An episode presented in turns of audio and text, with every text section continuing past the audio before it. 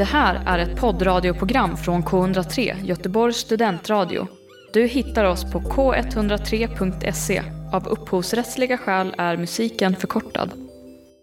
Jag var borta mycket med skolan, så när jag väl var där och kom tillbaka så hade jag missat allt alla hade gjort och alla relationer som jag hade hunnit bygga upp. Eh, och jag, jag var så desperat på närhet från folk i samma ålder, så jag bara var lite överallt och var jobbig istället. Eh, det blev så liksom. Jag heter Henrik Berggren. Jag heter Håkan Hellström. Hej, det här är Timo Räisänen. Det här är Björn. Och Daniel från Flames. Du lyssnar på, på K103. K103. Göteborgs studentradio. Välkomna till andra säsongen av Äkta känner äkta. En podd om teater och film.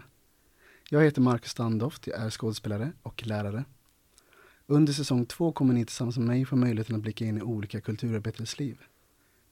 Dagens gäst heter Lukas Holgersson. Välkommen till studion. Tack så jättemycket, kul att vara här. Ja, så himla kul att se dig. Uh, hur är läget? Jo, men det är bra med mig, det Ja. är, det är härligt. Det var lite kallt på vägen hit faktiskt, så det är ju både kul och tråkigt. Kul Mm. att vintern kommer men ändå saknar sommaren redan. Vad tycker du om Göteborgsvädret då?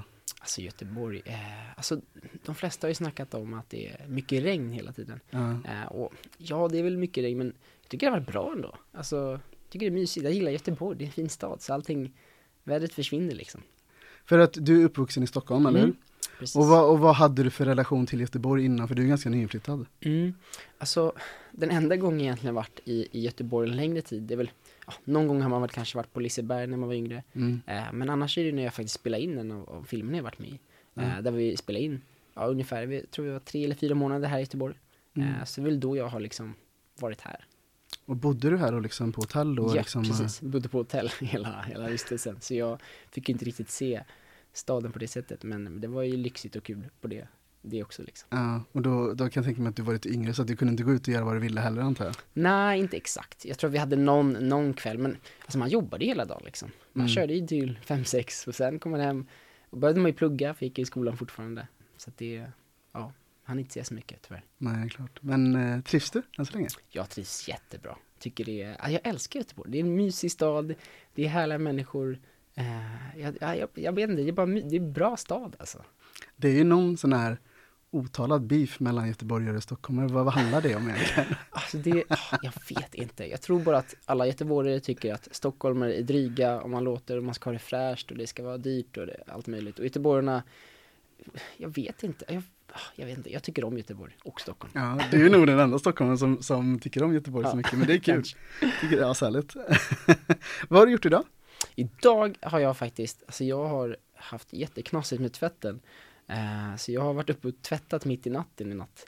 Eh, för att det var lite fel med elen, så elen drog, efter tio minuter efter jag satt på tvätten så släcktes elen och så var allting blött så jag fick typ hänga upp det och så kom jag tillbaka tre på natten och sätta en timer för att ja, dra igång det igen. Men då funkar det inte heller så jag fick gå upp vid sju igen och det funkar inte heller. Och sen gjorde jag det igen vid ett och då funkar det. Så jag har tvättat, kollat på film, ätit mat, gråtit för mig själv. Liksom.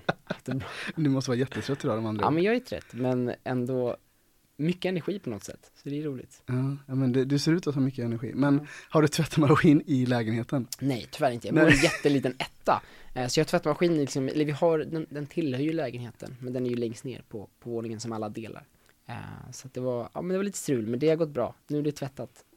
Skönt. Bor du i studentlägenhet eller? Nej, jag bor faktiskt i en, en, en vanlig, vad säger man? Vanlig, Ja, men vanlig lägenhet Ja exakt, liksom. en liten etta, 18 kvadrat, så den är Ja. superliten. Mm. Eh, Men det räcker ju för mig själv och jag trivs superbra. Så det är härligt. Är det första gången du bor hemifrån? Mm. Faktiskt. Eh, helt, helt själv. Och nu, mina föräldrar är ju som sagt från Stockholm och bor fortfarande i Stockholm. Eh, så att det är skönt. Men det är skönt att få bo lite själv faktiskt. Det är roligt. Mm, men jag förstår det. Det händer någonting så här första gången man flyttar Mm. hemifrån. Mm. Så det, ja, jag fattar det. Du, jag tänker Mm. att det finns ingen idé att vänta. Vi kör igång med tio snabba. Härligt. Känner, du är ju lite förberedd nu för du har ju hört något avsnitt innan. Jag har hört lite men inte tio snabba. Jo, jag har, oh, jag har hört någonting. Vi kör. Ja, vi kör ändå, vi kör ändå. K103. Fullständigt namn. L- Nils Lukas Wilhelm Holgersson. Ålder? 20 år. Hur känns det att vara 20? Bra. Mm. Det är en bra ålder. Stanna här. Ja. Men har 20 varit en sån här Eh, har du längtat till att bli 20? Nej, jag tror inte det. Jag tror jag längtade mest till 18 som de flesta, när man bara känner frihet. 20 Mm. är väl så här, det är nice men det är tvåsiffrigt, då måste man ju börja ta ansvar också faktiskt. Mm. så lite Men det läskigt. finns ingenting så här, du, du har utnyttjat i och med åldern liksom, så här att, Nej, inte, inte så här direkt egentligen. Alltså, men typ systemet. ja, nej, men jag har varit där någon gång, men alltså Ja. det, det utnyttjat vet jag inte. Nej, men, så- alltså jag menar så här, men- bara, nej, men, men ja. Eh, nej men absolut. Eh, men, eh, nej men jag, jag vet inte faktiskt. Jag tror inte det. Jag minns när jag fyllde 20 så här, då Mm. hängde jag på låset på Systembolaget. Jag hade fått så här i present, eh, en sån här, ehm, ett presentkort Mm. på Systembolaget. Fattar. Och så hängde jag verkligen på låset och så öppnade jag och tänkte bara shit det här är så stort så gick jag in Köpte typ så här, vad köpte jag? Kanske så här en cider typ så Ja, här. fattar. Och, och var så himla nervös och det kändes Mm. så stort. Och sen bara när jag skulle gå fram och köpa så bad de inte ens om lägg. Nej, okej. det blev så här, det blev, det blev så, så konstigt. Jag bara, Jag men du vet så här, kunde varit här för två veckor sedan men Ja. ja. Dagsform. Dagsform? Vad, vad menar du? Vad jag gör? Nej, så här, hur mår du idag? Hur jag mår idag? Eh, Nej men jag mår bra. Jag skulle ratea mitt beteende från 1 till 10 på en stabil 8. Jag mår bra. Åtta är ganska högt. Ja. Vad, vad, vad, vad sker när det når en tia liksom? Någon 10? Oj. Eh, jag vet, jag tror inte det går faktiskt. Eh, men kanske får barn för första gången. Eller Mm. gifter sig eller, någon sån där hä- händelse när man bara tänker att det är härligt liksom. Jag fattar. Bästa filmgenre? Oj, äventyr. Ja, man Äventyr. får sätta det. Ja men säg en bra äventyrsfilm då. Sagan om ringen. Ja okej, ja men inte det typ så här science fiction typ? Ja, eller typ, det är väl ja. Kanske, eller det kanske är äventyr, jag vet inte. Ja, men jag, jag tänker att äventyr, klassing, varför jag säger äventyr är för att man kan klassa in så mycket i det. Ja. Man kan säga så här, Sagan om ringen, man skulle säga, kunna säga någon animerad film också liksom. Man skulle Mm. kunna säga någon thriller, man skulle kunna säga lite allt möjligt för det är äventyr. Men, men action då, actionkomedi. Men eh, tillbaka till Sagan om ringen, har du sett alla Sagan om ringen-filmer? Ja, ja, Har du läst böckerna? faktiskt inte. Nej. Vad, men vad tycker du om Bilbo då? Har du sett dem? Eh, de Hobbit, eh, Ja. ja. jag tycker också de är bra. Men det är inte, det är inte Sagan om ringen på samma sätt. Men det Nej. är fortfarande, det är ju bra filmer, jag gillar världen. Paradrätt? Det är faktiskt veganska köttbullar med makaroner. Jaha, Eh, oj. Faktiskt. Men, för nu blir jag nyfiken, äter du Ja. inte kött? Nej, jag, jag, jag började faktiskt med det i somras och Mm. testa, eller nu ska jag inte säga så för jag äter faktiskt kyckling och fisk. Jag har ju blivit flexitarian som jag kallar det, jag vet inte riktigt vad man ska kalla det, men jag äter inte rött kött längre. Nej. Eh, bestämde mig för i somras för att testa. Eh, så nu har jag levt ganska gott på det. Eh, Mm. Men jag älskar sushi, så jag måste ju ha kvar fisken. och sen blir det skönt att kunna ta en pad thai ibland liksom. Klart. så, men jag försöker jobba mig bort därifrån också. Vad, vad är um, anledningen? Eh, olika anledningar. Eh, en är att jag var på en köttrestaurang och åt jättemycket kött i somras och bara kände det här känns inte så bra i magen. Så jag kände kanske att det skulle vara kul att testa att utmana mig själv och Mm. kanske se om jag mår bättre av det. Och sen tänker jag också på miljö, miljöperspektiv liksom. Mm. Det är bättre att äta mer veganska. Jag säger inte att man måste sluta med kött helt, men jag tror att vi behöver minska på det mer. Ja, jag håller med om det. Mm. Alltså jag, jag är som du, fast jag äter inte heller kyckling. Mm. Så jag, äter, jag väljer bort rött kött och Mm. kyckling, men Okej, jag, jag äter ja. fortfarande typ så ägg, fisk, Ja, skaldjur liksom. Snyggt. Men jag vet så här, och det, och det har jag gjort nu i några år, men jag vet att så här, och det var också så här, egentligen i början typ, så var det så- ja, men lite av ett experiment. Jag bara, Mm. men jag testar typ så en Mm. vecka eller en månad så här. Mm. Och jag vet så här, första tre dagarna, du vet så här, drömde om så här cheeseburgare, kebab och du vet så här, alltså det var som att min hjärna blev knapp. Alltså du vet så här, men, men du vet så här, sen flöt den månaden på och så tog jag två månader, ett halvår, ett Mm. år, du vet, och nu Snyggt. liksom, ja, mår väldigt bra i det. Wow, härligt. Mm. Inspirera mig då, får jag fortsätta. Ja, nej men alltså så här, men till exempel de här veganska kött, vil- vilket märke? Anammas. Ja men det är den här Ja, gröna påsen. Exakt. Ja, men för det, det äter jag också, typ köttbullar, jag äter deras um, um, schnitzel, Ja exakt, ja ja. eh, ja, ja. formbar färs, kan man göra jättegoda så här, typ fetaostbiffar med, brukar jag göra. Exakt. Eller typ så här tacos eller typ köttfärssås. Så det, man kommer ju undan, eller kommer undan, men det finns alltså Mm. verkligen ehm, alternativ. Mm. Och jag tänker att folk som inte så här, um, vet man, ah, men kommer leva på sallad. Eh, jag tror inte att de, de vet, vet he- helt enkelt inte om alla Nej. alternativ som finns. det är bra att vi snackar om det här. Yes. Bästa resmål? Men vänta nu, jag ska ställa om den här frågan, för nu har jag fått klagomål av min mamma. Bästa resmål heter det. Resmål, okej. Oj, Hawaii faktiskt. Ah. Jag vill åka dit och surfa. Men alltså har du varit där? Åh nej, oh, är de man, nu missuppfattar jag Ja, frågan. Okej, där jag har varit, Du har varit. jag ber om ursäkt Nej men det är ingen fara, jag var Eh, jag som var Där jag har varit, jag skulle vilja ta Hawaii också, men, men Mm. där jag har varit, oj, Frankrike, tror jag Vad gjorde du i Frankrike? Eh, vi var där på, vi åkte bil faktiskt från Sverige till Spanien för några år sedan. Eh, Med hela Mm. familjen, åkte bilsemester och såg städerna på vägen dit mot Spanien. Mm. Så då var vi i Frankrike ganska mycket eftersom det är ett ganska stort land. Ja. Eh, och jag tycker bara naturen och människorna och, ja men det är fint, jag gillar, jag gillar Frankrike. Kan du franska?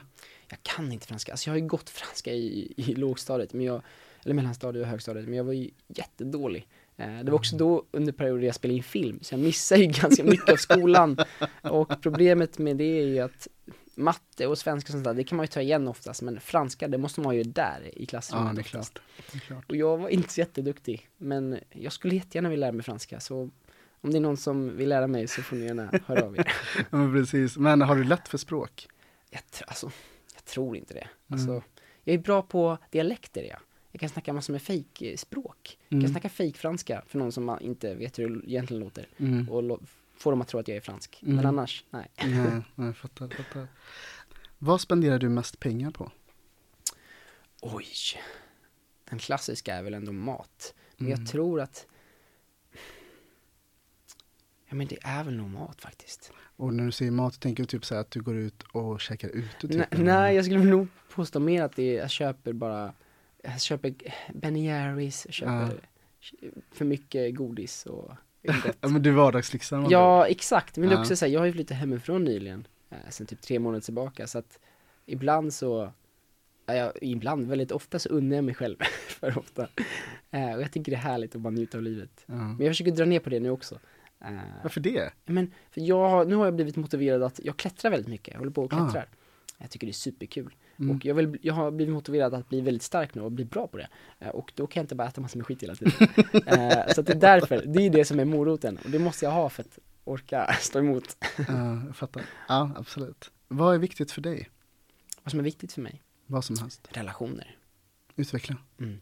Jag, tycker, jag tror att relationer med, med människor är otroligt viktigt. Oavsett om det är vänner. Sen tror jag, alltså jag tror att vi är skapta, varför är det så svårt nu under corona för många? För att vi är skapta för att vara sociala människor. Vi är skapta för relationer med varandra. Eh, så därför tror jag att det är en livsviktig del i livet. Man Mm. kan inte göra grejer själv, det, det, det går inte tror jag. Nej, så du tror, så du, du tycker inte så här typ ensam är stark liksom? Jo men jag tror att ensam är stark, men jag tror att ensam stark men ensam till slut, alltså ledsen, jag vet inte vad man ska säga, men alltså jag tror att, jag tror att, alltså power till de som, som kämpar på själva, alltså det är verkligen eh, respekt för dem. Men jag Mm. tror att, att, som sagt, att vi är skapta för relationer med varandra och, och att vi behöver varandra för att Mm. må bra. Eh, Så det blir, blir väldigt svårt att vara ensam en längre tid tror jag. Men hur liksom, men det här med ensamhet nu och du är nyinflyttad till en ny stad. Mm. Och nu med pandemin, eh, hur förhåller du dig till det då? Mm. Du, ja. Ja, men det är en jätte, jättebra fråga och jag, jag har ju under vissa stunder när jag varit hemma varit, varit ensam. Ja. Eh, men för mig har det också varit, jag tror att i allt det här, nu har jag snackat om att det är dåligt och bra och allt möjligt, men jag tror att också att det kan vara nyttigt att vara ensam ibland också. Eh, för, att, för att förstå mer om sig själv, men också, då inser man vad, vad man verkligen tycker om i livet tror jag. Eh, och det här handlar om flera saker, varför jag tror så. Jag har ju gjort lumpen i ett år, eh, där jag fick träna mycket på det. Och sen är jag också, jag är ju troende, jag är kristen. Eh, och där hänger ihop, ihop lite också, tänker jag. För jag tror att Gud får utmana mig i olika sätt. Mest uppskattade egenskap hos en annan människa? Oj! Vilken bra fråga. Mest Jag älskar att det är tio snabba också, som att man ska kunna ge Ja men det här, det här går ju inte snabbt. Nej men, åh. uppmuntran, kan man säga så? Alltså när, när, Hur menar du? men jag tänker, jag har en del vän, män, alltså många människor som jag tycker om och så, men sen, jag vet, jag kan nämna en person som jag vet så här, varje gång man träffar den här personen så känner man att man mår bra och den här personen bara uppmuntrar en otroligt mycket. Ja. Men kanske vänlighet då är ett bättre ord. För den här personen är verkligen så här, man behöver inte göra någonting, man kan ha en världens dåligaste dag och den här personen kommer och bara, du är bäst. Du, du är bäst, vet du det? Och man bara, jag är bäst. Och man vill liksom, ah, det, är, det är så härligt. Och det är, det är en jättebra egenskap. Eh, Så verkligen. Ja. Men då fattar jag vad du menar med uppmuntran. Mm. Ja, shit, det där ja, låter som en väldigt fantastisk vän. Ja, det är faktiskt. väldigt härligt. Håll hårt i henne. Ja, det ska Ja. jag göra. Sista nu. Vad hade du velat säga till ditt tioåriga jag? Mm. Oj. Var, var nära din familj, skulle jag säga. Eller håll, tänk på din familj. Håll dig till dem. Mm, klokt. Ja, men jag hade velat, det känns som att man skulle kunna säga det på så mycket bättre sätt. Men jag tror verkligen att familjen, jag satt och tänkte på det senaste idag, hur jag bara, men det är ju fars dag idag också. Eh, Och bara hur man, hur man är så tacksam för, för sin familj, men såklart, självklart sin far också. Mm. Eh, Och alla har ju inte den lyxen att man, man växer upp med en, pappa. Eh, och bara, ja men det är någonting man ska hålla hårt vid, familjen. Jag tror verkligen det är Har du ringt pappa idag? Ja då, vi facetimade. Ni facetimade ja, det var härligt. Det gör jag ofta faktiskt. Är det så? Men när jag bor själv, ja. Mm. Jag ringer mamma och pappa hela tiden. Jag tycker det, det får man göra faktiskt. Jag tycker man aldrig ska sluta göra det. Nej, verkligen inte. Hur, hur ofta är du hemma? Eh, Nu har jag varit här i tre månader och jag har varit hemma tror jag två gånger faktiskt. Så det är ändå två gånger mer än noll. Mm, men alltså, sa, längtar du hem mycket? Faktiskt inte. Jag tycker det är jätteskönt här. Jag tycker det är skönt att vara själv också. För jag är en väldigt social människa som gillar att eh, skratta och ha mycket energi och busa runt och stojar och hojtar och allt möjligt. Eh, Så jag tycker att det är väldigt skönt att vara hemma själv och lägga sig i soffan och kolla på lite film typ eller sitta och spela lite spel eller vad man nu gör, läsa en bok. Så jag tycker det är väldigt skönt också. Ja, Jag måste säga att jag blir lite fascinerad av det för att, ehm, för jag menar, du, du är bara 20 eh, och jag vet att så här, jag hade nog inte fixat att flytta till en stad som låg så långt hemifrån Mm. när jag var 20. Mm. Men du verkar väldigt så här, trygg i dig själv. Mm. Har du fått höra det innan eller? Ja, jag, jag trycker mig själv vet jag inte, men, men jag, återigen, jag, jag tror att så här, jag har ju gjort lumpen i år nu också. Eh, Jag tror där får man byggas väldigt mycket som människa och man får eh, tänka på saker som man inte tänkt innan. Eh, och det var där jag insåg vad jag gillar med livet, vad jag vill göra med mitt liv. Eh, liksom, man ska göra det man tycker är kul, det man Mm. mår bra av. Eh, varför ska jag sitta bakom ett kontor om jag inte tycker om det? Sen finns det folk som gör det och då ska man ju göra det, absolut. Men jag vill verkligen göra allt som jag skulle vilja göra och tycker det är kul, som Mm. mår bra av. Eh, och jag vill ju vara här i Göteborg, så varför ska rädslan få hindra mig? Nej. sen är det ju lätt att säga, svårt att göra, men jag tror att rädslan fick jag jobba ganska mycket med under lumpen och den har fått bygga mig eh, till att inte vara lika rädd. Ja, vad spännande. Vi ska prata mer om lumpen Mm. sen, men shit Kul. vad spännande. Eh, du, Lukas, jag har Mm. gjort en sammanfattning om dig. Härligt. Ja, Kör. Vi ska se om, om, eh, om jag har prickat rätt. Ja, kör. Lukas, du är skådespelare och artist. Eh, vilket skulle du säga är ditt huvudyrke liksom? Mm. Oj, bra fråga. Nej men jag skulle vilja säga skådespeleri. Mm. Eh, artist, alltså jag älskar musik. Tycker det är så roligt och, och skriver mycket texter om, om livet och delar mina tankar. För jag tycker, för mig har det varit ett sätt, det är som terapi nästan liksom. Man skriver ner, det är som en dagbok. Tycker jag är jätteskönt. Men, men skådespeleri har ändå varit grunden för, för vem jag är. Jag älskar ju att få vara andra roller och bara typ, inte förlora sig själv, men gå in i en annan värld kan man väl säga. Eh, och skådespeleri är ju lite av vem jag är också. Så jag ser väl att det är grunden till Du har gått på Kulturama mm. Eh, i Sundbyberg, eller? Yes, Ja. precis. Eh, och du har med, medverkat i tre filmer om Lasse-Majas detektivbyrå, Mm. där du spelade en av huvudrollerna. Yes. Efter det gjorde du huvudrollen i nyfilmatiseringen av Pojkar med guldbyxorna, eh, i regi av Ella Lemhagen. Ja. Senast har vi kunnat se det i Beck, Den tunna Ja. isen. Förutom skådespeleriet så gör du även musik, som vi var inne på innan. Mm. Tycker du att den här sammanfattningen gjorde dig rättvis? Ja och nej. Eh, jag tycker att det är ju, det är ju saker jag har gjort, varit med om. Eh, och på det sättet så är det ju rätt, eftersom det är ju sant, det har jag varit med om och gjort. Men jag vet inte om det är jag, Mm. eller? Jag tror att det är svårt att beskriva en person eh, bara via text, utan man måste få möta den. Mm, jag håller med om det. Så här. Alltså det man har gjort definierar kanske inte en människa. Mm. Kanske. Eh, men finns det någonting som jag inte tog med här nu som bara, men det här är ju så mycket jag, men det här tar ni inte med? Eh, jag vet, alltså. Jag har ju dubbat lite också, har jag kommit in på. Aha. Eh, det visste man inte. Men det vi hade ingen aning om, Nej, det berätta är mer. inte så många som vet. Nej, men jag har varit med, alltså, det som har hänt är att den första rollen, den första, alltså Lasse-Majas detektivbyrå, den öppnade upp massor med dörrar. Uh, Pojken med guldbyxorna, och jag har dubbat, jag har dubbat lite Disney-grejer. Eh, Mhm. Ingen som du har sett, eller ja, min generation, utan de som kanske tio nu har sett. Eh, så jag har dubbat lite Disney-filmer och lite sånt. Mm. eh, och gjort sånt. Säg en av Disney-filmerna ska vi se. Jag kollar på jättemycket Disney. Ja men det, är- det här är en Disney-serie som heter Bästa vänner när som helst. Ah, det är nej, jätteny. Nej, eh, den, eh, ja men det är roligt. Det var kul att få testa på också. Men om, för, för de som inte vet nu då, för de som Mm. lyssnar och bara okej men vad är dubba? Kan Mm. du, hur förklarar du det? Eh, det som händer är ju att man, man tar serier från USA eller England eller vad det nu är som är på ett annat språk Mm. och eh, så översätter man dem eh, till svenska och då tar man in massor med röstskådespelare som mig själv och lägger på svenska röster på serien eller filmen och så visar man det på Disney Channel med svenskt tal. Och Mm. det är därför man ser att folk snackar på ett sätt och så kommer ett annat ord ur munnen. Som många blir irriterade Ja, över. just det. ja, verkligen. Men hur skulle du beskriva, hur ser en, en dag där du jobbar som, alltså när du arbetar med, Mm. med alltså när du jobbar som dubbare, hur ser det, Mm. hur ser det ut? Nej, men man kommer in, till kontoret, tar lite te eller kaffe, kommer igång med rösten. Mm. Eh, jag brukar faktiskt värma upp rösten lite innan. Man vill inte så här härkla sig liksom, så man försöker få bort det. Eh, men jag tycker det har varit superroligt att dubba verkligen. Man kommer in, står i ett rum, lite, lite som det här ungefär, Mm. med en mick framför sig och så ser man en skärm med en text som rullar, lite så här karaoke-känsla. Ehm, ibland får man se scenen innan, om det är något svårt, men annars brukar vi bara köra. Och så tar man om det, om det blir fel. Ja, Så går man bara på känsla. Då får man verkligen föreställa sig att man är där. Eh, Då får man gå in i den här skådespeleri statusen, eller vad säger man? Mm. Känslan att bara, men jag är där på plats. Hur agerar den här personen? Försöka ta över rollen nästan på något sätt. Men har man en regissör som man arbetar med eller är det bara någon som sitter i studion liksom och trycker Det- på play? Eller Det är rec, jätte, typ? jättebra fråga. Och Mm. regissören är ju ljudteknikern i sig. Alltså de, den personen, han eller hon eller hen, eh, jobbar därifrån och bestämmer hur allt ska vara och de har oftast råkoll liksom. De är Mm. grymma. Det är, det är inte så många som jobbar med det där, utan det är några som har grym koll.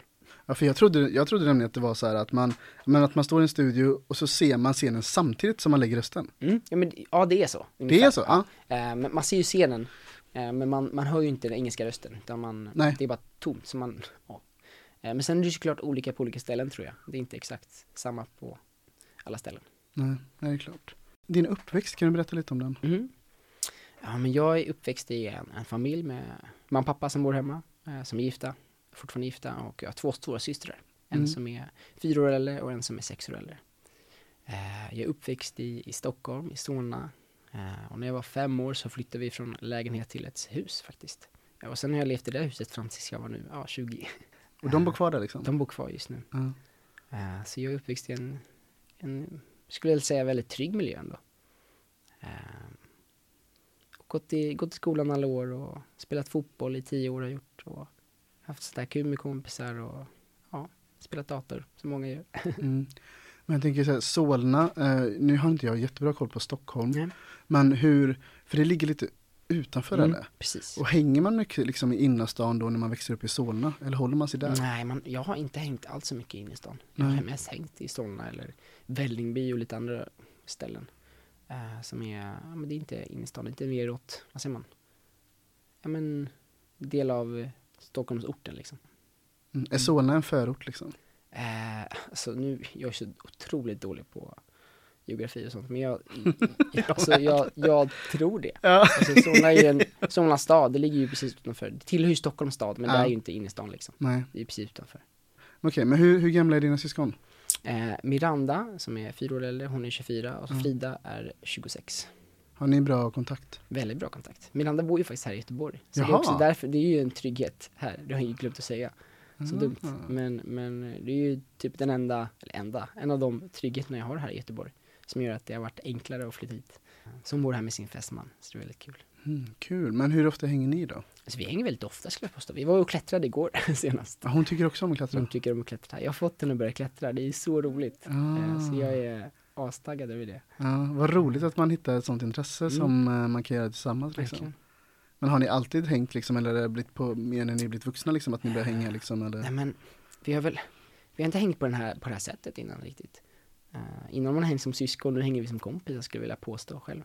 Och det är väldigt kul och det värdesätter jag överallt liksom. Det är fantastiskt att ha den Mm. relationen. Få åka och klättra eller åka och käka middag. Vi ska ha brädspelskväll snart hemma hos mig. Åh, Det är sån här supermysigt liksom. har du något favoritbrädspel? Åh, alltså, nej, jag spelar för mycket brädspel för att ha ett, men det, det finns ett spel som heter Azul, heter det. Aldrig det hört talas om. Nej, det är, det är lite roligt. Det tycker jag är väldigt kul. Eh, men sen, alltså, jag skulle aldrig säga nej till risk. Det är väl Mm. roligt, det är så här klassiskt. Det tar bara väldigt lång tid.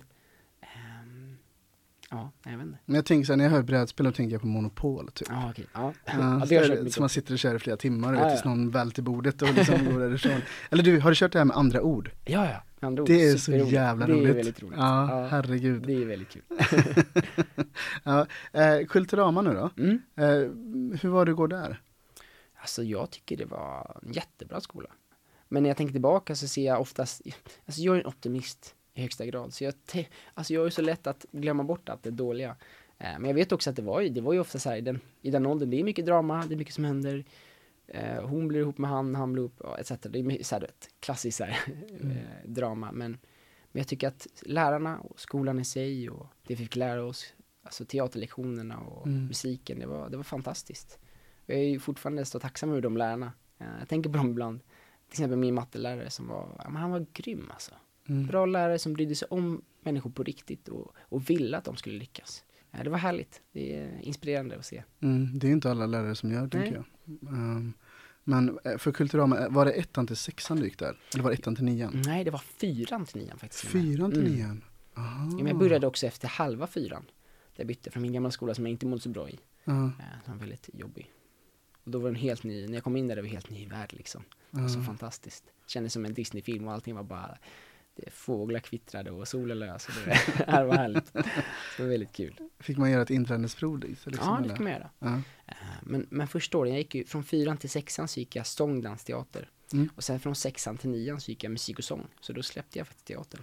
Jaha, Ehm, Så jag gick inte teater hela den där till nian. nej.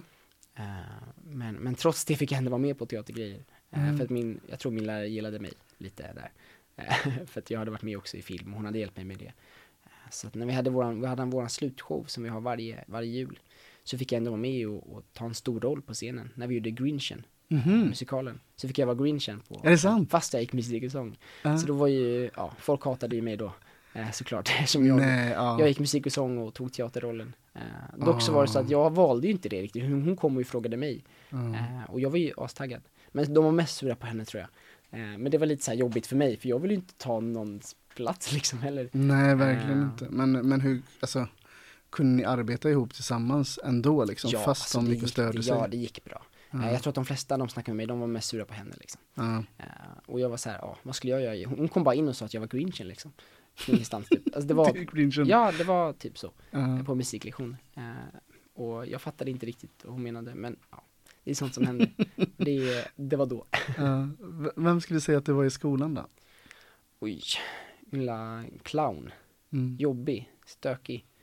Eh, men jag tror också det handlade om eh, att jag, jag vet inte riktigt vad jag höll på med. Alltså jag var bara lät mycket och var jobbig och brydde mig inte lika mycket som jag gör nu kanske. Eh, och Eller brydde du dig inte om vad? Men bara livet tror jag, eller så här. jag, jag hade gjort så mycket filmer i min period, liksom, i fyran gjorde jag, var borta, gjorde tre filmer, långa filmer och sen i sek, femman, typ, ja femman, sexan så gjorde jag ju på Gummigubbbyxorna också en lång film och sen jag var borta mycket med skolan. Så när jag väl var där och kom tillbaka så hade jag missat allt alla hade gjort och alla relationer som hade hunnit bygga upp.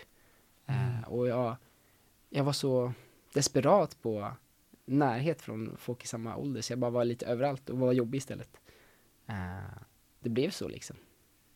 Mm. Men eh, Men, ehm, men jag tänker så här, Kulturama, det, det är ju ändå en, en skola som inri- inriktar sig på så här, teater, Mm. musik och, och sånt där. Men hade de svårt att förhålla sig till att du var iväg och spelade in film liksom, och sen något år Mm. senare så såg man det på bio liksom? eh, nej, alltså jag tycker att alltså mina lärare och rektorn och allt sånt där, de var jättestöttande. De var Mm. grymma. De, men de sa också att så här, det här kommer bli tufft för dig.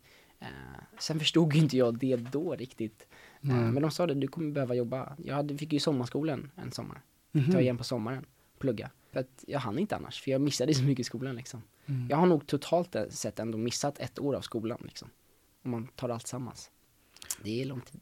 Och, ja, jo, men det är det ju absolut. Speciellt i den åldern också. Mm. Men jag tänker, men hur reagerar dina klasskompisar och sånt då? Uh, alltså de flesta har ju bara varit taggade. Mer Mm. taggade än jag själv. Eh, men det var, också, det var då man insåg också vilka som var de, vad säger man, riktiga kompisarna. När väl filmen kom ut, första filmen, och man såg affischerna överallt och då blev man plötsligt jättepopulär och då, då kom det kompisar från ingenstans och började snacka om gamla minnen som man hade gjort flera år sedan och bara Kommer du ihåg när vi gjorde det här? Och ja, shit, vi måste hänga mer och man blir inbjuden till massor med saker för Mm. att man hade gjort en film. Men Fattade du det då när du var så liten? Ja, jag gjorde det. Ja. Och för, hur förhöll du dig till det? Jag tror att jag Jag tror jag inte förhöll mig så jättemycket egentligen, men jag Nej. förstod det. Jag försökte bara mest hantera de känslorna. Eh, men det var så här också, jag var i den åldern och då var det så skönt att få bli sedd typ. Eh, det kändes jättebra, men sen kändes det också, jag förstod att det här är bara fake vänner typ, eller man säger, inte fake men, men det var inte liksom, de var inte där för the long run utan bara för korta perioden. Ehm, men det var ändå, ja det var intressant. Ja, jag har svårt att tänka mig, eller sätta mig in i situationen. ehm, faktiskt. Men, men hur tyckte du att det var att ta studenten? Det var fantastiskt. Det var Ja. en av de bästa dagarna i mitt liv faktiskt. Bara springa ut där och vara lycklig och det, nej, det var härligt alltså. Det var väldigt kul. Men så här, kändes det som en befrielse eller, eller hade du lika gärna kunnat gå kvar några år i skolan? Jag Liksom? tycker det var en befrielse faktiskt. För jag har känt att jag har velat göra en grej ett tag. Och jag tyckte att den, jag gick på Rytmus, eh, musik, musikgymnasium. Jag gick elgitarr faktiskt eh, i tre år. Och jag tycker att eh, musik älskar jag som sagt, tycker det är superkul. Eh, men, men, min, men jag kanske inte passade in riktigt där, den klassen och den skolan. Jag var lite för eh, annorlunda helt enkelt. På vilket sätt? Men hur jag tänkte, hur jag levde, hur jag valde att göra saker. Eh, och det var, alltså jag hade många bra kompisar liksom. Och många som, det var ingen så här, jag hade, ingen hatade mig, jag hatade ingen, det var ingen så här beefs med någon. Men, men jag hängde inte så mycket med dem där. Jag har inte träffat någon, tror jag, sedan gymnasietiden som jag gick i samma klass med. Är det sant? Ja, på riktigt. Okej. Eh, för det var inte den typen av relation jag hade med dem liksom. Det var Mm. många klasskompisar, superkul, alltså fina människor, men det var inte, vi tyckte för olika om saker liksom. Ja, jag fattar. Ibland är det så. Mm. Jag känner, det är jätteokej med mig liksom, eh, faktiskt. Men eh, det är ändå, ja för många, många hänger ju med, med sina kompisar som de träffar på gymnasiet nu och det är de man hänger med hela livet liksom. Så det är väldigt speciellt. Nej men precis, och jag har liksom eh, Kanske inte jättemånga men jag kanske har ändå liksom en två, tre stycken som jag hänger med från gymnasiet Mm. eh, än idag. Sen, kan, sen hänger inte vi liksom, vi bor i olika städer och har olika liv. Mm. Så det kan gå ett år eller ett halvår emellan men när vi träffas liksom. Men, men det är fortfarande samma sak när vi träffas. Mm. Wow. Men ja, för det är intressant det där för att jag tänker att det var ju såklart också människor som jag tänkte och tyckte olika med på gymnasiet men då ville man ju på något sätt, bara liksom passa in. Mm. Så jag vet inte, jag drog nog kanske inte åt något annat håll på gymnasiet utan Nej. jag vill nog mest passa in bara. Exakt, och det är väl det jag också förstår i början. Men, jag, Ja. men jag, när jag tänker tillbaka första dagen av skolan så, så hade jag köpt nya kläder och jag, men jag agerade på ett sätt som inte var jag första Mm. veckan liksom. Och det påverkade hur folk såg på mig redan då. Ehm, sen såklart så drog jag bort mig från det, men då var det nästan lite för sent om man säger. Förstår du? Då Mhm. hade de ju en bild. Och det var inte så att jag inte liksom, det var inte så att jag inte hade kompisar. Jag hängde med människor, det var ju härliga människor liksom, vi hade Mm. kul och roligt och eh, en av killarna jag hängde mycket med, han klättrar jättemycket och är superduktig. Han fick mig att vilja klättra mer, så jag började klättra på grund av han. Mhm. Eh, så det, det är inte att jag inte hängde, men de, de, liksom, de flesta kompisarna jag hänger med och som jag hänger ofta med, det är ju folk som jag växte upp med i kyrkan. Det är ju där det hänger ihop också. Ah. Ja, och där kommer religionen in igen. Mm. Eh, men det är där jag har, har liksom folk som alltid har funnits där. Eh, som jag träffat via kyrkan liksom och så. Du lyssnar just nu på en radiostation som är del av SRS, studentradion i Sverige. Eh, vi ska släppa det här lite nu. Mm, kör. Eh, och vi ska gå vidare till Lasse-Maja, det- Lasse-Majas detektiv, detek, det är ett svårt ord, detektivbyrå. och det var, alltså första filmen då, det var ju Mm. starten av din Mm. filmkarriär. Mm. Hur, hur fick du den rollen? Nej, men jag hade ju precis börjat på, på Kulturama, Ja. grundskola och gick teater och så. Och eh, det är väldigt vanligt bland stora filmkedjor att man, man skickar runt människor till olika skolor eh, för att casta eh, val liksom till olika filmer och serier. Så det kom ju några till, till Kulturama och, eh, och alla sökte in såklart. Och bara, jag ska vara med i den här filmen. Och alla gjorde det. Jag gjorde också det. Jag tänkte inte så mycket på det egentligen, utan det var ju en rolig grej för att mina kompisar gjorde det. Och jag kommer ihåg när jag sökte in i audition att man, man skulle ringa ett samtal, telefonsamtal, så här klassiskt. Eh, och man skulle få ett samtal och så snacka lite. Eh, och det jag gjorde var att jag bara kastade bak stolen och ställde mig upp och bara Har du brutit benet? Vad är det som händer? Och hon som filmade var där och hon bara sätt dig ner, hon bara lugna ner Men jag sket i henne och bara gjorde min grej. Jag bara gick, jag gick loss liksom. Jag bara det här är min chans. Eh, och alla tänkte bara vad håller han på med liksom. Men eh, de såg väl någonting i mig som, som var, de behövde. Eh, och vilken klass gick du då? Du gick i fyran. Du gick i fyran alltså. Ja. För det, det är så intressant där för att eh, första filmen kom ut, andra filmen också eller? Och sen så kom Pojken med guldbyxorna, eller? Mm, exakt. Och sen sista filmen. Exakt. Så vi, vi spelade in under 2011-2012 spelade vi in de här tre filmerna. Och sen kom ju första 2014, om jag har rätt nu. 2015, sen 2016 kom sista. Ja. Och Pojken med guldbyxorna spelades in 2013 och kom ut 2014. Så det var ju liksom en eller två, jag kommer inte ihåg exakt eh, ja, hur alla kom ut, men det var någonstans däremellan kom den ut också. Men det måste väl varit så roligt för det också, för man växer, växer så mycket Ja, ja. i de åldrarna. Så du, du måste ändå varit ganska liten liksom när Mm. sista filmen kom ut också. Ja, ja. Ja. Det var väldigt, väldigt mysko faktiskt. Vad- men har du något så här specifikt minne från den här inspelningen med Lasse och Maja? Ja, jag, har minnen, alltså jag fattade inte vilka, sko, alltså vilka jag var med riktigt. Det var ju så Henrik Dorsin och roliga, bra skådespelare som man, jag hade ingen aning, jag var ju liksom 11 år. Ja. Eh, men jag kommer ihåg någon gång när jag visade Henrik Dorsin då, en av mina egna filmer som jag gjort hemma, hemifrån, superdålig, alltså verkligen kass film. Men jag bara, jag ska visa den här, det här är bra. Sitter jag där, 11-åriga Lukas, och bara visar han en film. Och han säger såklart ja då, att han ska kolla, för att han är en fin människa och inte säger nej till det här 11-åriga barnet. Så han sitter och tittar på den där 11-minutiga tråkiga filmen och säger efteråt bara, bra, snyggt. Sen går han och hämtar kaffe typ. Så det var ett väldigt roligt minne. Och jag förstod inte att det var han. Och sen nu när jag tänker tillbaka så tänker jag bara, vad gör jag? Hade jag modet att gå fram till Henrik Dorsin och visa henne han mina gamla filmer från när jag var barn? Det var väldigt, väldigt eh, roligt att tänka tillbaka på det. Var han med i alla tre filmer eller bara en? Han var med i en av filmerna. Mm. Mm. Kul minnen då. Mm. Men eh, Pojken med guldbyxorna? Mm. Kan du berätta om det projektet? Ja, alltså det var ju första filmen som jag spelade in som var en spelfilm där man var utomhus. Eh, för alla Lasse-Maja detektivbyråfilmerna, vi spelade in alla filmer i en green screen studio. Det kan vara bra att veta. Eh, det är inte så, om man inte har kollat på det så ser man inte det. Men då är alla filmer är ju liksom i en stor studio. Vi spelade in allt. Aha. Så det var första filmen jag fick vara ute bland människor och på gator och jag var såhär wow, vad som händer?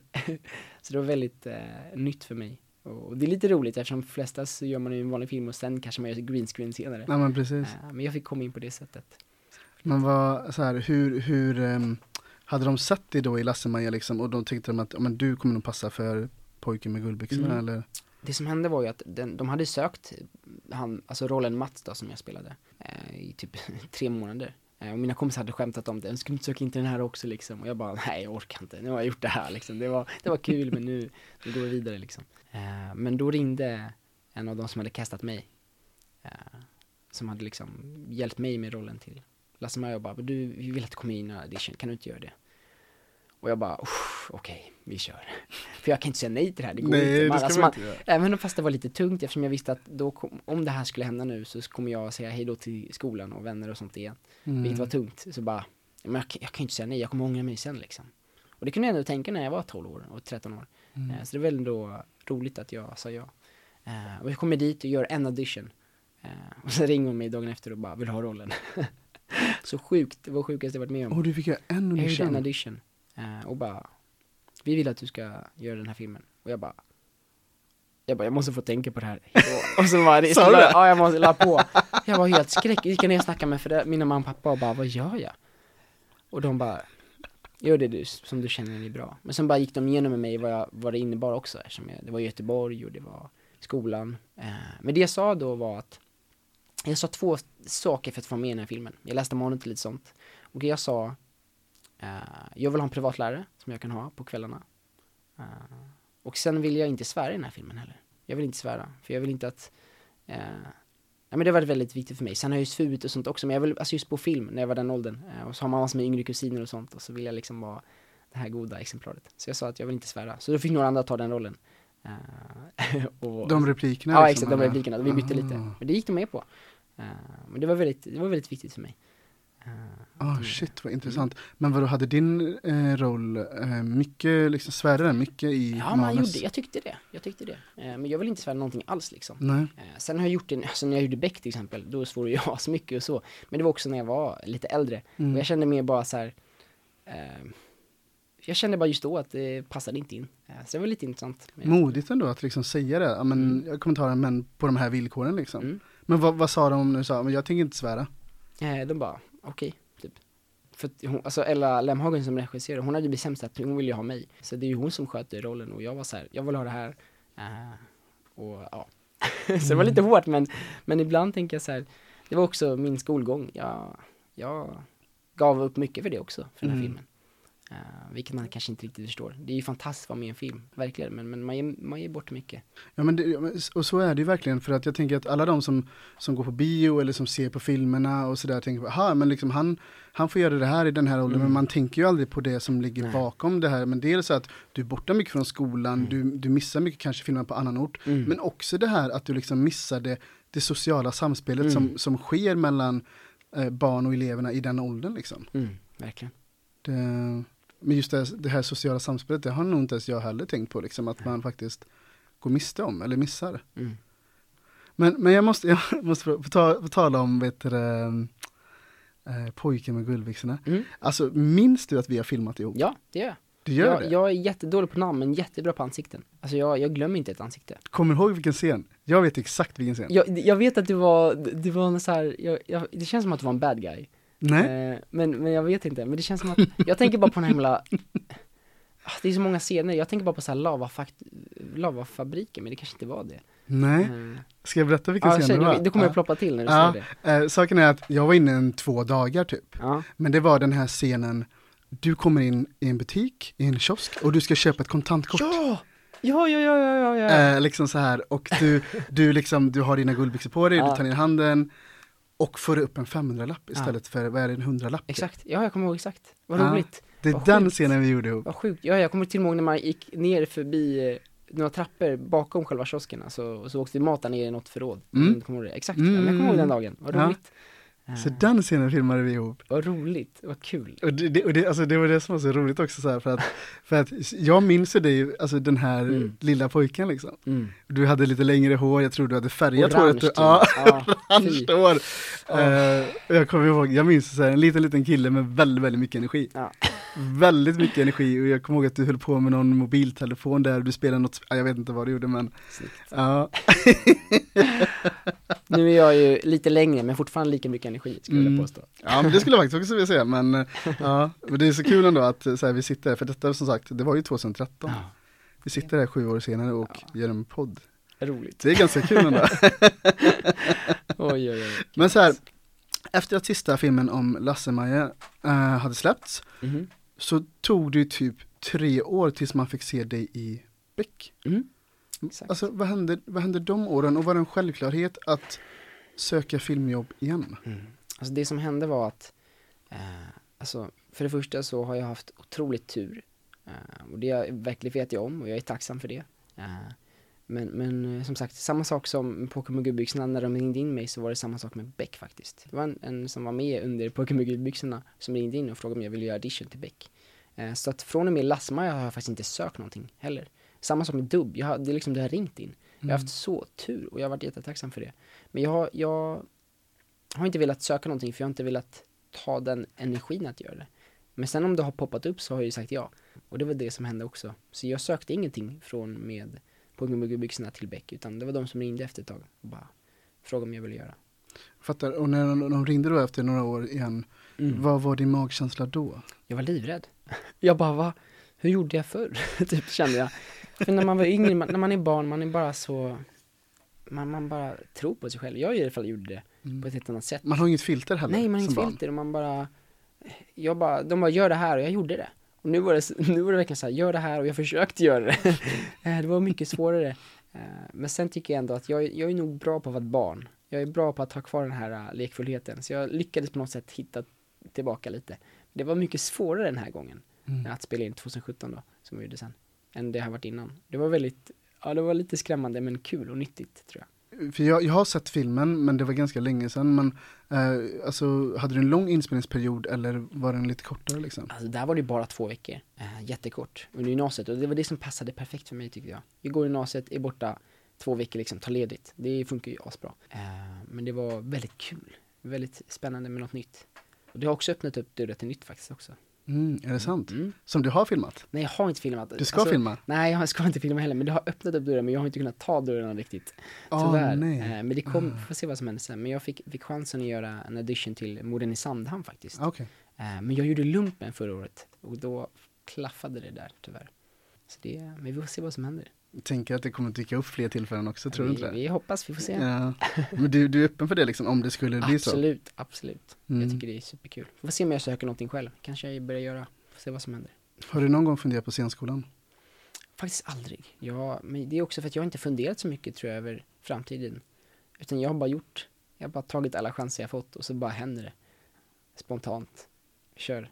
Flytta till Göteborg, absolut. Vi kör. Om någon skulle säga, ska vi åka till, vill du flytta till, till, till Norge nästa år? Ja, varför inte liksom? Jag ser ingen anledning att inte göra det. Nej. Eh, egentligen. Alltså, så, här, så, så känner jag. Sen finns det ju massor med anledningar varför jag inte skulle flytta till Norge, det fattar väl vem som helst. Men, men jag är öppen för förslag, jag vill inte säga nej innan jag först, liksom har tänkt igenom det.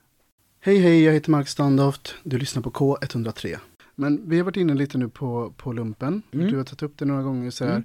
Eh, jag ville absolut inte göra lumpen. Mm. Jag var livrädd för det. Mm. Det var så min värsta skräck när jag var i den åldern. Bara, Åh nej, jag hoppas inte jag får göra lump. Du vet, så här. Mm. Eh, hur kom det sig att du gjorde det?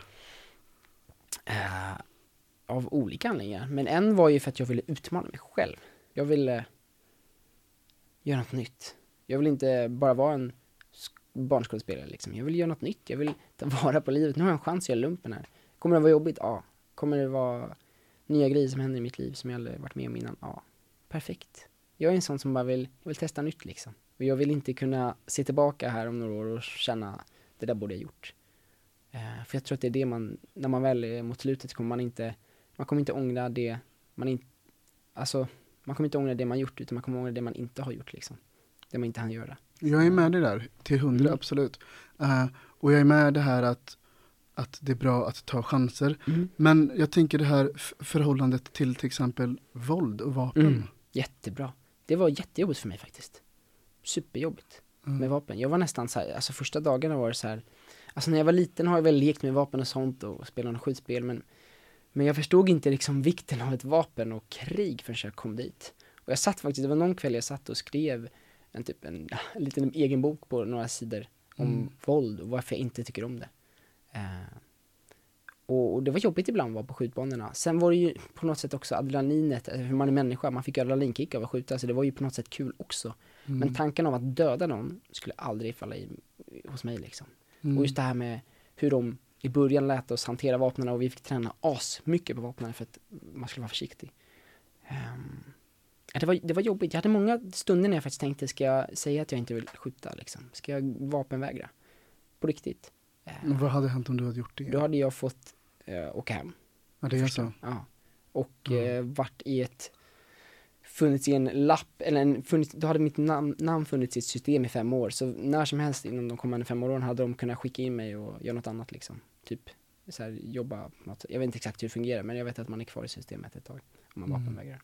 Ehm, för jag är verkligen ingen person som håller på med våld och sånt. Ehm, Jag får inte det intrycket Nej, heller. Det är jag är därför jag var nästan- tvungen att ställa frågan. men jag är nästan tvärt emot skulle jag påstå.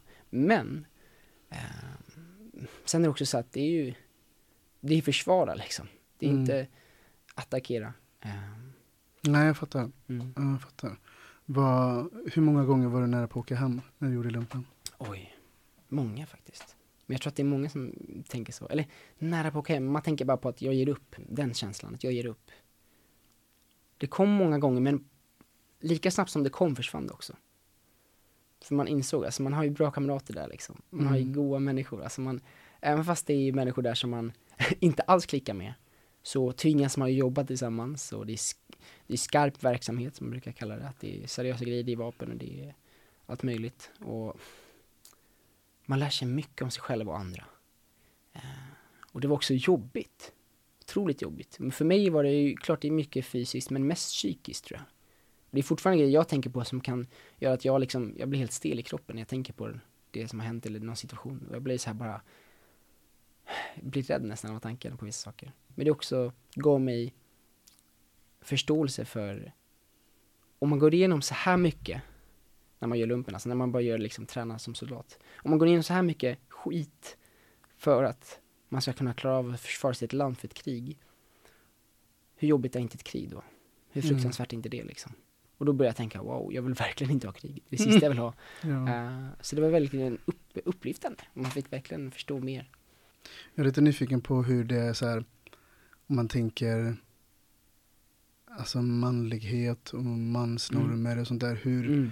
hur var den stämningen i lumpen liksom? För det jag ser framför mig, det är ett gäng skjutgalna, alla rakar sina huvuden, det är mycket buffligt och sådär. Men Ja. Ja. kan du berätta om det? Alltså hur, hur var den stämningen? Ja, nej men absolut, det är, det är en klassisk bild. Det var väl det jag hade också innan. Ja. Eh, I början när vi kom dit så var vi alla väldigt så här. alltså det var inget sånt, skulle Nej. jag påstå, i början. Sen typ mot slutet, alltså efter 11 månader, det gick ju ett år.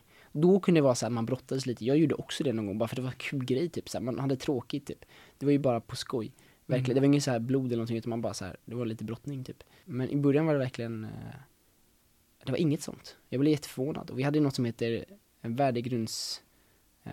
Alltså, vi, snackar om värdegrunden som, som står i Försvarsmaktens eh, skrifter. Alltså de har skrivit ner om, om hur de vill att man behandlar varandra och hur befälen ska handla, eh, alla rekryter och rekryterna ska behandla varandra etc. Så det var jättebra. Vi hade mycket genomgång och sånt. Hur man är Mm. duktig.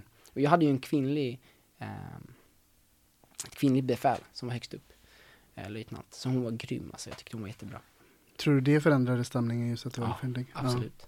Tycker jag verkligen. Så det var kul att ha en kvinnligt befäl. Det är viktigt tror jag. Mm. Mer, mer kvinnor till Försvarsmakten behöver vi. Mm, det tror jag absolut. Det tror jag precis.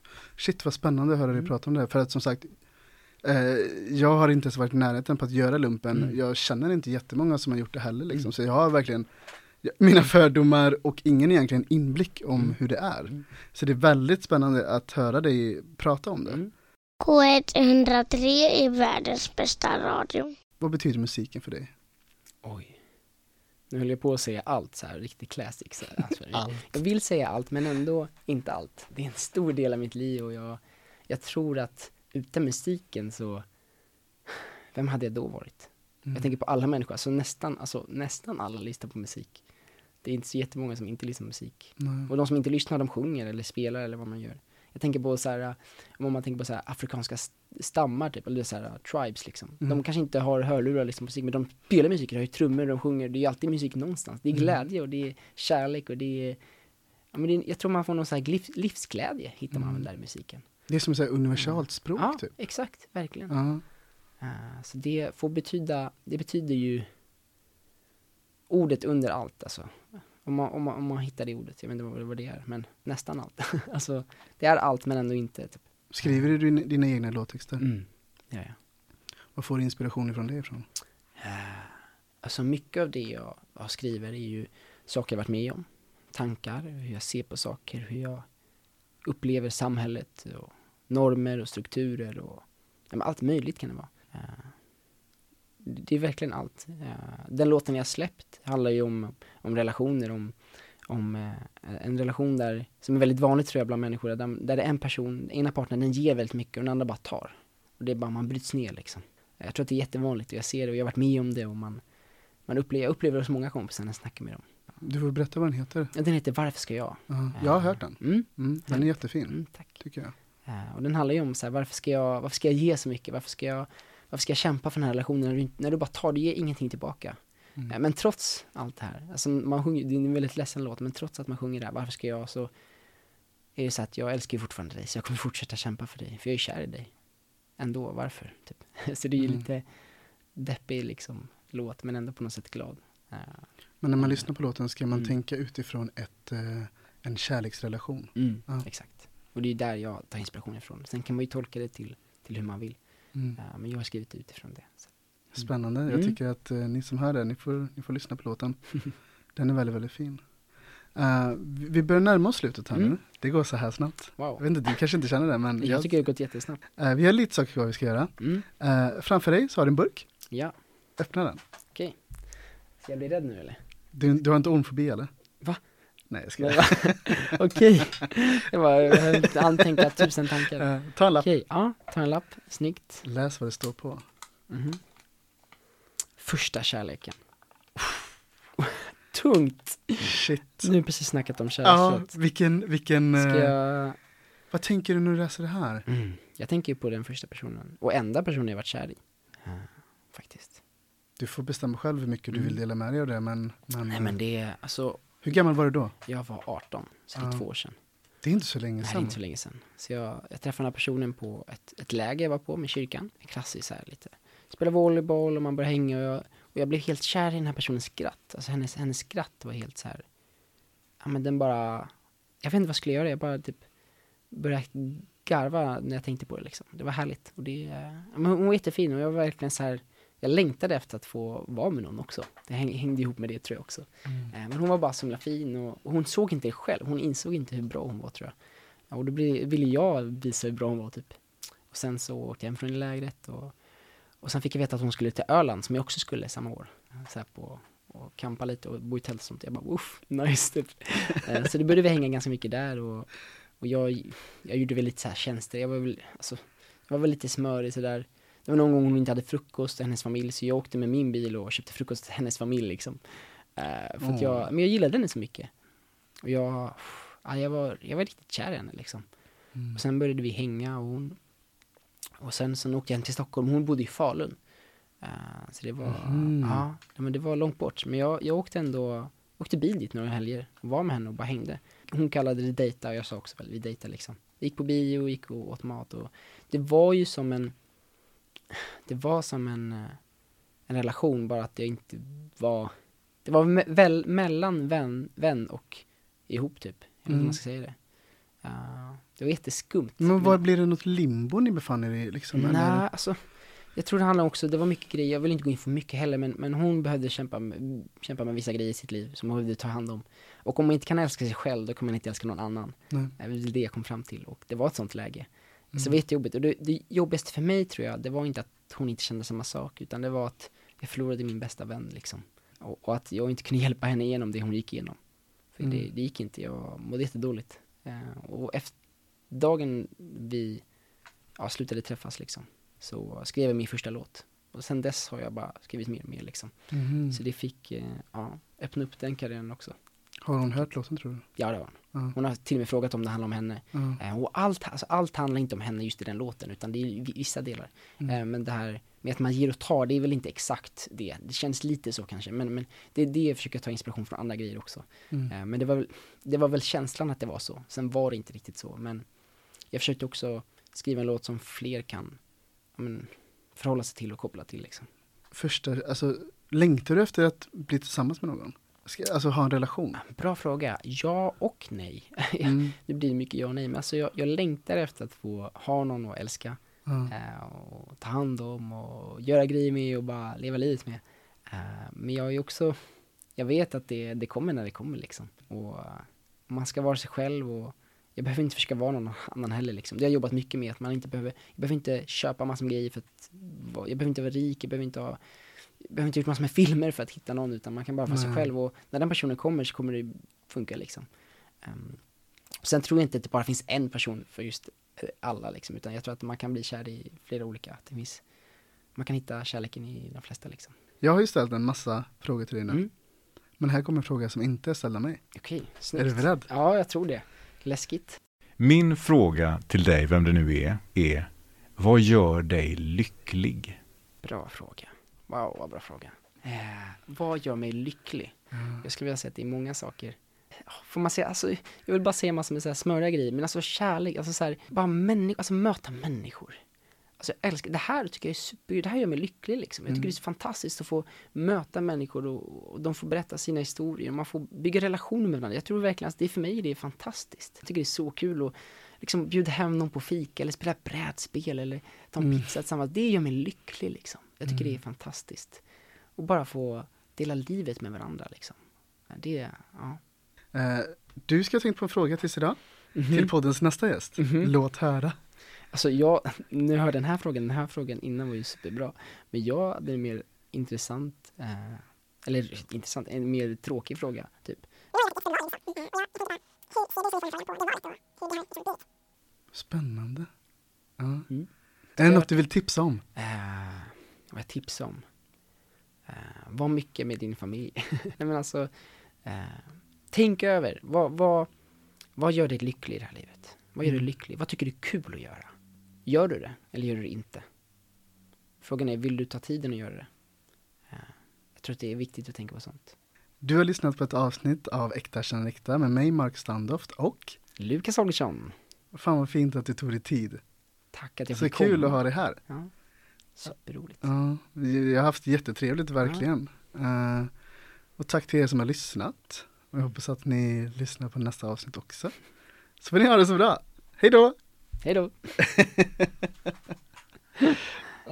Grymt. Du har hört en poddradioversion av ett program från K103. Alla våra program hittar du på k103.se. Följ oss gärna på Facebook eller på Instagram. Vi hörs!